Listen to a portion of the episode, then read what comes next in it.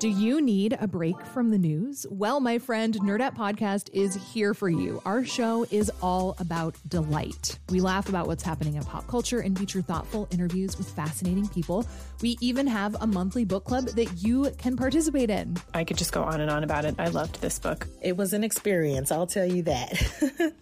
I discovered authors I had never heard of, and I'm really happy that I did. Come hang out with us. Listen to Nerdette wherever you get your podcasts. It's Curious City, where we take your questions about Chicago and the region and investigate, report, explore. From WBEZ. Every year, hundreds of thousands of people take to the streets of Chicago to celebrate our city's LGBTQ communities.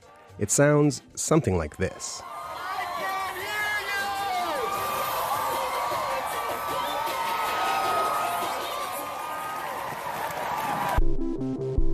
I'm Jason Nargis. I'm a librarian with Chicago Collections and Northwestern's McCormick Library of Special Collections, and I recently helped Curious City answer a question about the origins of Boys Town, Chicago's gay district, and the epicenter of our annual Pride Parade. In reporting that story, we had some LGBTQ folks in the studio for a multi generational discussion. We talked about Boys Town's history, the need for a place like it, and whether the neighborhood is inclusive enough. It was a fascinating dialogue but a lot of it never made it onto the airwaves. So, in the spirit of Pride Month, we decided to share more of it with you. We started the conversation with some introductions. Yes, Chuck Renslow. I'm a gay activist for a number of years. I can tell you about uh, Boys Town, going back to way before it was on Halsted Street, which I will do later on. Oh, it looks like my turn. Um, I'm Andy Meadows. I'm a local photographer and queer historian. My name is Jay Wilson. I'm a non binary trans person and a drag performer. I'm Abhijit Rane. I'm a drag queen and a club promoter, and I've been living in Boys Town for the past four years now. I'm also non binary and trans, and Boys Town has been like a creative playground for me to help discover who I am and how I can like contribute to queer culture. Before we go any further, here's what we discovered in our first story about Boys Town. For most of Chicago's history, bars were some of the only safe spaces for gay people, the de facto community centers of gay enclaves all over the city. But that started to change with Boys Town. What began in the 70s as a strip of gay bars in East Lakeview became an institution with thriving gay owned business and a lot of gay residents. In the 90s, Mayor Richard M. Daley officially recognized Boys Town as Chicago's gay village and put in rainbow pylons up and down Halsted Street. Those pylons helped cement Boys Town's identity as an LGBTQ neighborhood and anchored it in place. But since then, things have been changing. Here's Chuck Renslow. Well, originally, the awful lot of gay people were living in Boys Town. Today, that's no longer true. I mean, Boys Town, if you excuse the expression, has gone the same way as Greek Town has gone. Uh, you can go to Greek Town and have a nice Greek restaurant and everything, but you're not going to find a Greek living there. There's still a lot of people, gay people, living in Boys Town, but from the demographics, they're moving out very fast. Just like add to that, so I uh, moved to Chicago about um, five years ago, and uh, before I even got here, when I was like just figuring out my queer identity and stuff, and I wanted to research what it would be like moving to Chicago from India, I came across Boys Town then. So like Boys Town has been like this word that's like kind of stuck with me before I even came to this country. It was like I knew of it as like a place that I almost had to go to to try to like meet other queer people, to be around other queer people. And after I moved here, I've been also living in the neighborhood. And just in the past few years of living here, I've noticed so many changes of, like Chuck was mentioning, people have, there are very few queer people that live in the neighborhood anymore. They've been moving further and further away. It's, it's starting to turn into a more commercialized place, a lot more space given to businesses rather than um, residential people. It's also become very, it's not very affordable anymore for younger queer what people. Did you to, say though it's really turning into an entertainment district? Yeah. Rather than anything else. Mm. Well, yeah, it's very much a night, a space that comes alive at night. Yeah, uh, and it's who like- uses yeah. it during the day is totally different from who uses it. Well, yeah, you at see night. you see moms Mhm. with strollers. You see like very heterosexually normative families, and they're primarily white families walking through the neighborhood during the day, and and then there's still They're not there Yeah. at night. they're not there at night. No. I think um, there's something about having a landmark. It's sort of a beacon that you can see even from the other side of the world. Now, I mean, in the age of the internet, and people our age in our early 20s and even younger than us can see that. It's so visible, it's so easy to find. Um, and I really craved that growing up. I grew up in Seattle in a suburb, and knowing that there was Capitol Hill, which is sort of the equivalent, um, neighborhood, it was a destination. It was somewhere that I could go even before I could express a queer identity to anyone outside of my own head. Yeah, um, even before you can express your queerness to anyone else, just like knowing you can look a little weird or feel a little weird and walk down those three miles and like not have every eye looking at you is like really important. Um, that was actually like literally the first day that I came to Chicago. I just flew in off 24 hours of flying and I was really jet lagged, but I was I, I felt so like alive. Just like I, I couldn't sleep that night and I took the red line from like my dorm to Boys Town and I, I was underage. I couldn't go out anywhere but it just felt so belonging to be there. Yeah, I did the same thing. Like, even being a queer woman and it being called Boys Town and being pretty clearly not built for me. Um, but I still, I lived there for three years and felt the draw. And um, I think through, it was a gateway to finding spaces that are actually for me and by my community. A lot of people feel the draw of Boys Town, but some think the neighborhood could do more to welcome everyone under the LGBTQ umbrella. Chicago's gay community, like many other communities, has struggled historically with racism, sexism, and transphobia, among other issues. Why can't we have a couple lesbian bars there? We don't have them. Yeah. Why can't we have a bar for bisexuals? And I think that's what the expansion should go to. And maybe it will, maybe it won't. It's hard to say. I look at Boys Town, and there's a lot that I feel very fondly about, particularly being someone who studies queer history. But I also, in a lot of ways, look at it like a child almost. Like I'm excited for what it has the potential to become. Because if it stops now, if it doesn't continue to expand to accommodate the full LGBT spectrum, then it cannot continue to masquerade as an LGBTQ neighborhood. And so I am kind of just full of expectations. And it's disappointing when they're not met, but it's also encouraging when I see things moving in the right direction. uh, adding to like what everyone is saying, for it to be an LGBTQ inclusive neighborhood, there need to be a lot of steps taken in the right direction. One of them definitely is making it a safe space for um, LGBTQ youth, people under the age of 21, people that don't have access to bars and nightlife. And also, there's ways in which it's very white. Like, it should be inclusive of people of all races. It should be a, a space where people can come and their body won't be policed because they are black or because they are brown. I, th- I think that's changing very much. A long time ago, when I opened up my bar, I hired a black bartender. You'd be surprised if people had told me that's the end of the Gold Coast. There's no question about it. Well, it built my business up quite a bit. Now, I'm sure there's some prejudice yet. I mean, we've got prejudice in everything. But I, my observ- and this is purely my observation, black people and everything are much more accepted in the gay community than they are otherwise.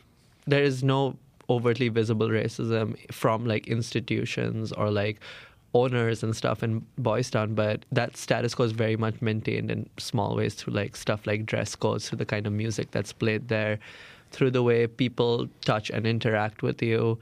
It's still very much alive. There is still very much enough racial prejudice in that neighborhood.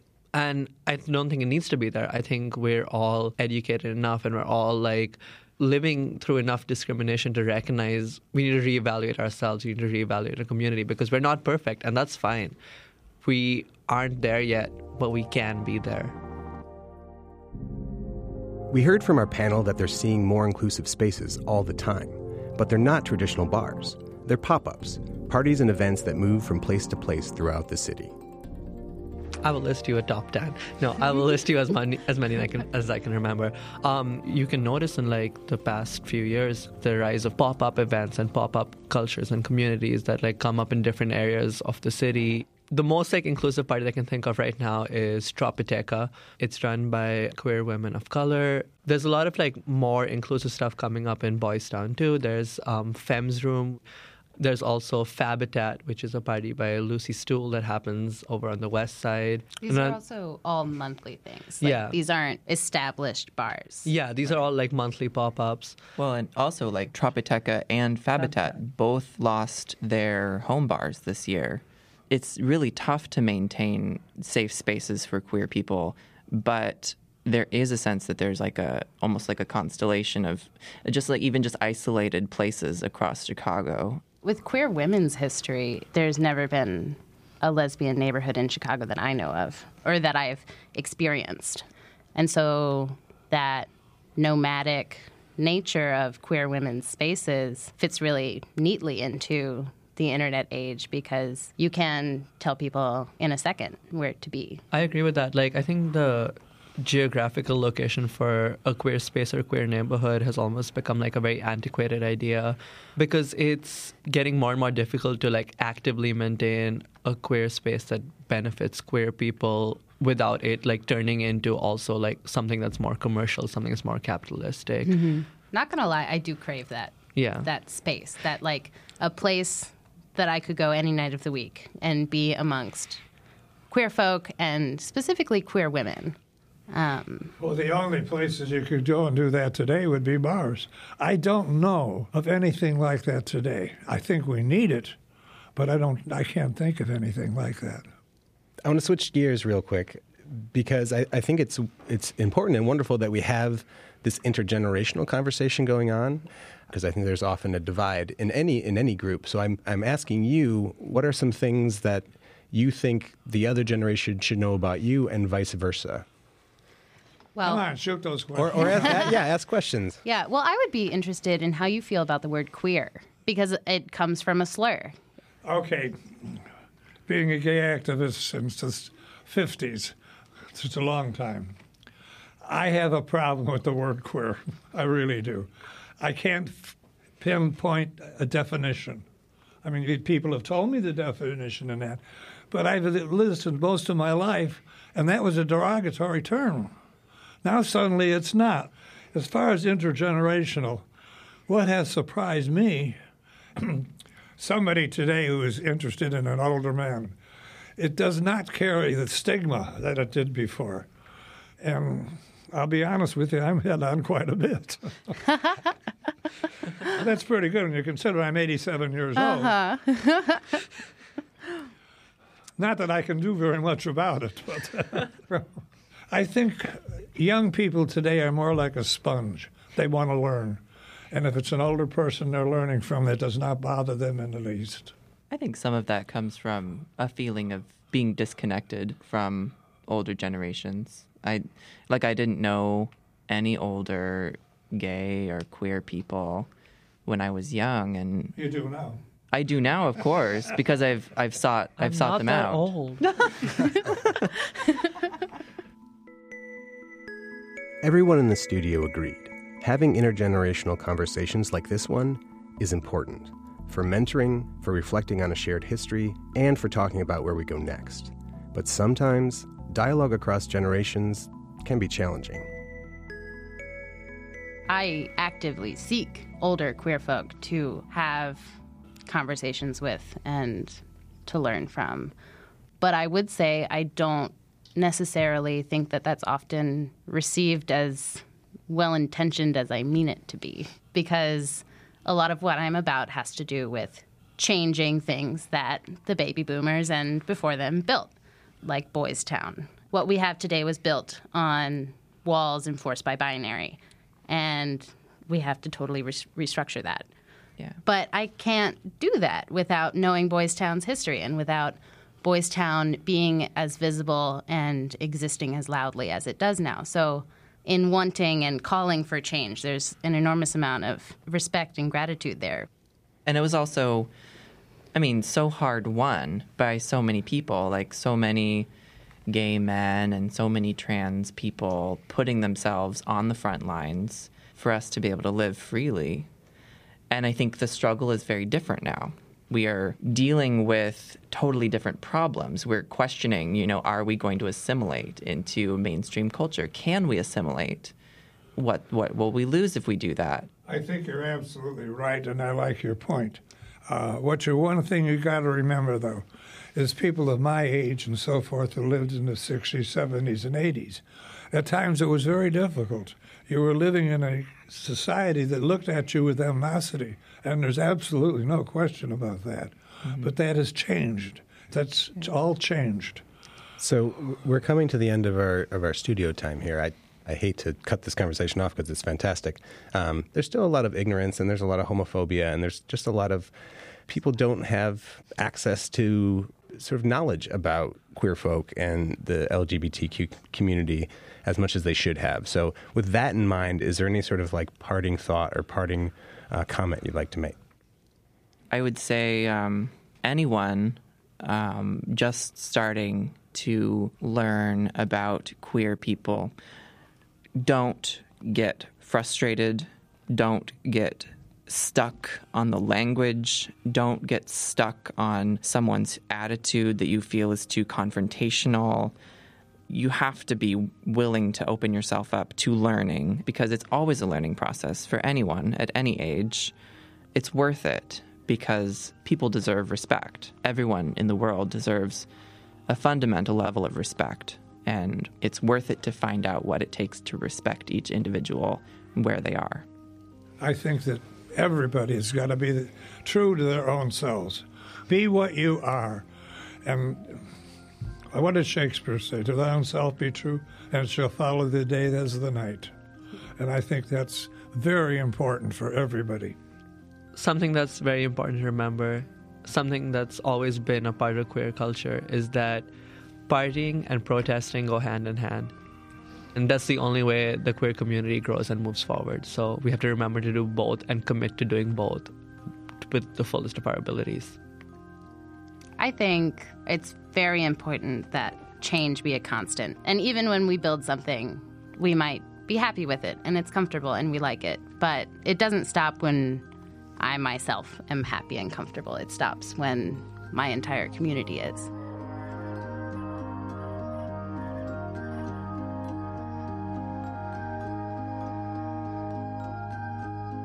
That was Andy Meadows, Abhijit Rane, Chuck Renslow, and Jay Wilson.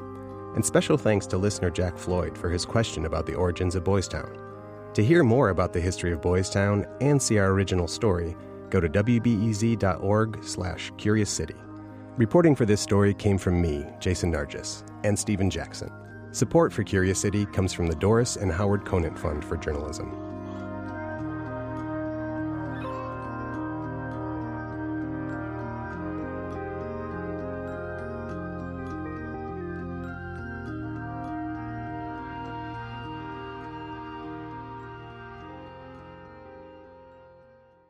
Next time on Curious City, a trip to downtown Chicago to look for the elusive river otter. Even a, a track is a, is a great find. I remember seeing my first track. Some people think they've seen river otters right downtown. Every five minutes or so, I keep peeking over the edge to see if there's an otter there with my fingers and toes crossed. But the Chicago River has a dirty history, so can otters really live there? That's next time on WBEZ's Curious City.